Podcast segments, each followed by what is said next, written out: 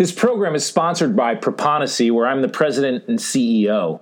Proponisi is the Greek word for coaching. We provide SaaS technology to centers like yours. Most contact centers struggle with their people, whether it be overcoming monotony, attrition, or getting superior performance. Our solution makes it easier and cost effective to get even more than you could possibly have expected from your front line. The result is loyal customers, engaged employees, and winning, provable, profitable results. You can reach us at proponisi.com. You are being forwarded to the contact center coach. Contact center coach.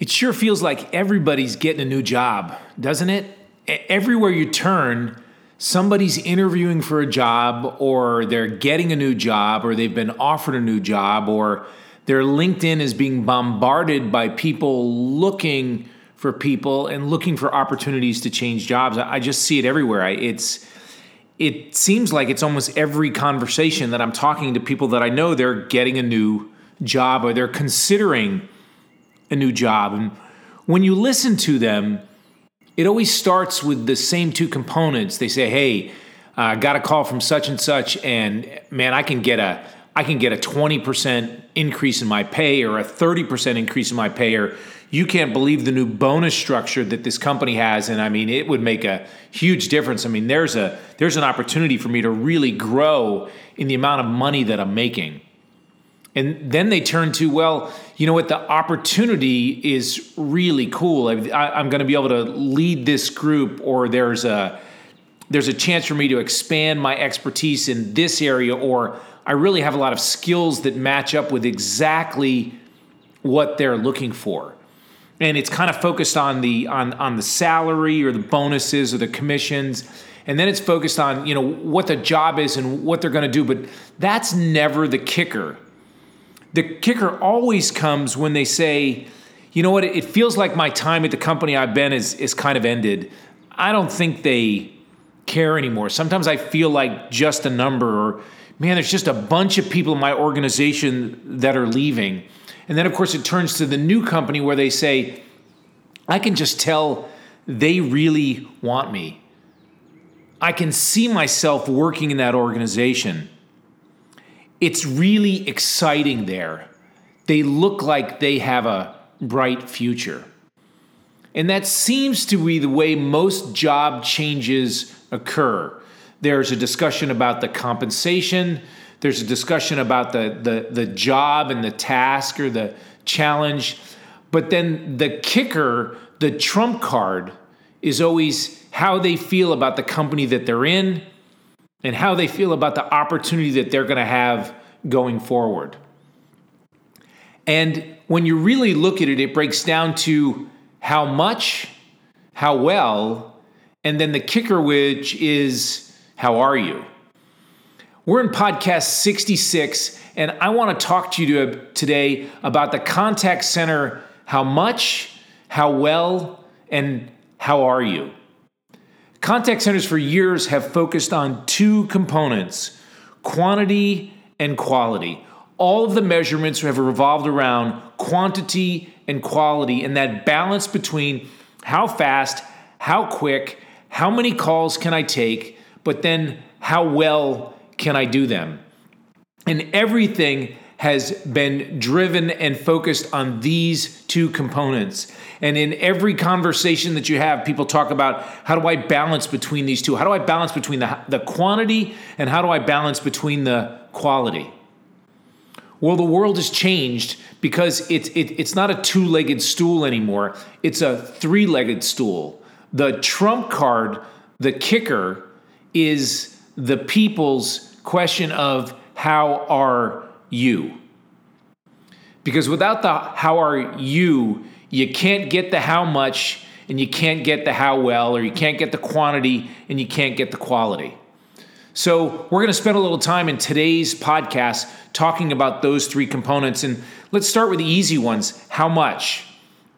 you know how much you measure it all the time, whether it's HT or AST or after call work or sales or adherence. And no matter how much you may say that you don't focus on it, the reality is, is that everybody focuses on the quantity because you can't get away from it. If you're a service bureau, all of your contracts, all of your numbers revolve around your ability to hit particular goals to answer a certain number of number of calls in a certain amount of time with a certain average speed of answer. And if you're not in a service bureau and you're doing it direct, you have the same uh, focus and the same numbers that you're shooting for, and and how much is mission critical to your business. And then of course there's how well. How well are we doing? And we measure that with quality monitoring.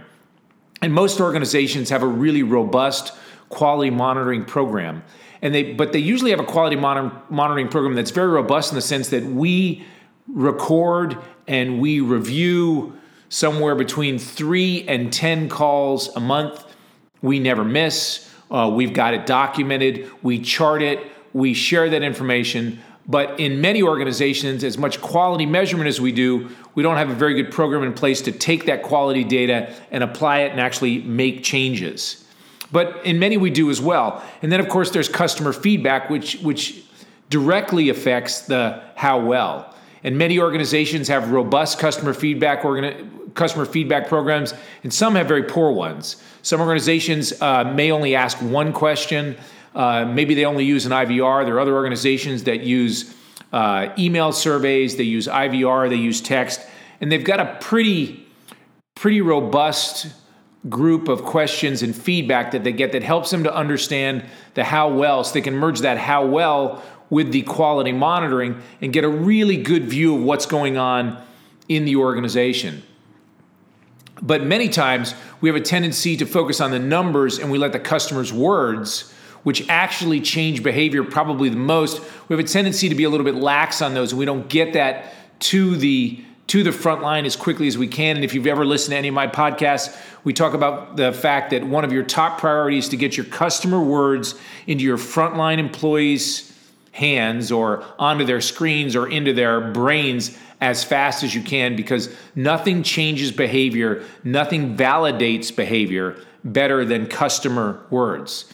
And then, of course, the third component we've got is we've got supervisor feedback or coaching feedback. And coaching feedback might be may, may happen in a side by side. It may happen in their in your one on ones. It may happen on the way to or from in the in the aisles or on a phone call. But those are really the three components that we look at when we look at how well it's quality monitoring, it's customer feedback, and it's supervisor feedback. And when we're dealing with how well, we're either getting better or we're getting worse, or I guess there's a third component, which is we might actually be just staying basically the same.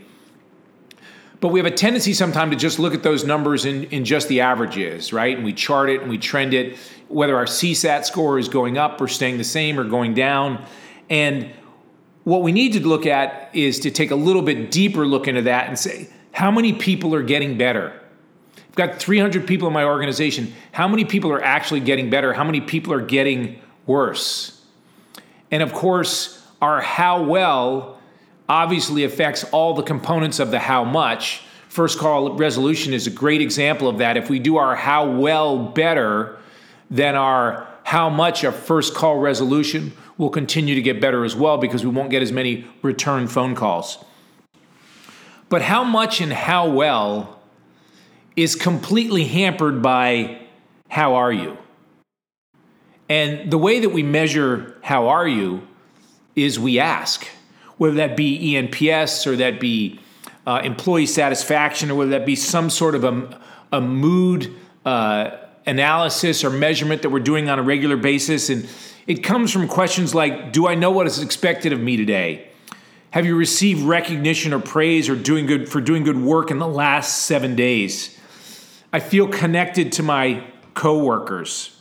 I have the opportunity to do challenging things at work. It's a way for the organization to understand the how are you of your of your team. How well are you at the how are you? When you pass an employee, is the first thing you think about with them the how much or the how well? Or do you focus also on the how are you? And there are really three components of the how are you that we really need to measure and we really need to take a look at. Part of the how are you is, is just their feelings, their moods, their perspectives, their statuses. And whether you're collecting that data through a survey or collecting that data through some sort of engagement that you're working or a, a game or some sort of a, a, solo focus that they've got, we need to be able to collect that data and understand how our employees are feeling. Because it's with that information that helps us to understand where they are. So we need to be able to measure and, and, and measure and understand what their feeling is. The second thing that we need to look at with the how are you after feeling is where I fit. Where does that employee fit? How well connected are they? How recognized are they? How rewarded are they? How many things do you do to make sure that you're proactively making them and helping them fit? Do you connect them with other employees? Do you connect them with the company? Do you connect them with yourself? How recognized are they? And how rewarded are they? And recognition and, reward don't necessarily have to be the same thing. I can stop by and say, I saw you do that. Wow. With a thumbs up without having to give them a coupon for gas or a coupon to go to TGI Fridays. So, where I fit is connected, recognized, and rewarded. And then the third component of the how are you is what I need. What does that employee need? And the employee needs things, they really fit into two different categories. It's either more or less. On the less side, it, it may be less stress, less work, less criticism, less pressure, less calls, less responsibility. And you say, well, Michael, I can't, I can't give them less calls. I didn't say you could give it to them. I just want to understand what it is about their how are you that fits into what they need on the less side. What do they need more? Because it's really both less and more. What do they need more? Maybe they need recognition. Maybe they need more training. Maybe they need more feedback. Maybe they need more money. Maybe they need a better schedule. And that's what you need to be able to analyze and see in the what I need. Because the three components of the how are you, what their feelings are, where they fit, and what they need, affects how well and how much. Because when you look at your numbers and we look at the how much and the how well, we need to be able to look at the people that are the most engaged, the ones that are the most disheartened, one of the ones that are not acknowledged or not trained or not challenged or overstressed, or we can begin to fix and see how the how are you is affecting our how much and our how well. Well, Michael, that sounds really good, but why do I want to do that? The reason that you want to do that is because you can scale how are you. When I mean you can scale how are you, you can affect five or 10 or 20 or 50 or 100 people with a how are you that will then affect the how much and the how well. In the same circumstance, the the how are yous can kill your how much and your how well. And let's never forget that the how are you can kill the most your ability to keep people around, your turnover, your retention. Because the how are you is the reason that they go out the door. The how are you is the reason that they look for another job. The how are you is the reason that they stay with you at 50 cents less an hour and don't move because they're connected to their peers or they're connected to their company or they're connected to you. The how are you affects the how much and the how well. How are you doing at understanding the how are you in your organization? When you pass by your employees, do you think how much, how well, or you, do you think, how are you? If you haven't figured it out by now, you need to put more focus and more attention on the how are you. I know every meeting that you go into with your leadership, they immediately focus on the how much and the how well. It's just the way the world works.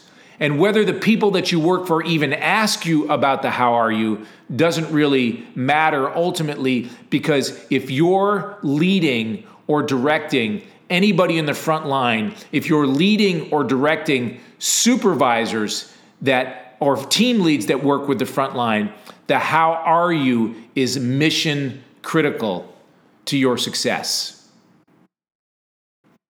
Thanks for listening to podcast 66. I've just got three simple questions for you as a leader How much, how well, and how are you? Don't ever forget that I know that you can be a stellar leader. It simply requires you to put the effort and the time and the focus. Nothing comes easy, but you're capable, you're up to the challenge. I hope you'll do it. Look forward to talking to you next week. Bye bye now. You are being forwarded to the contact center coach.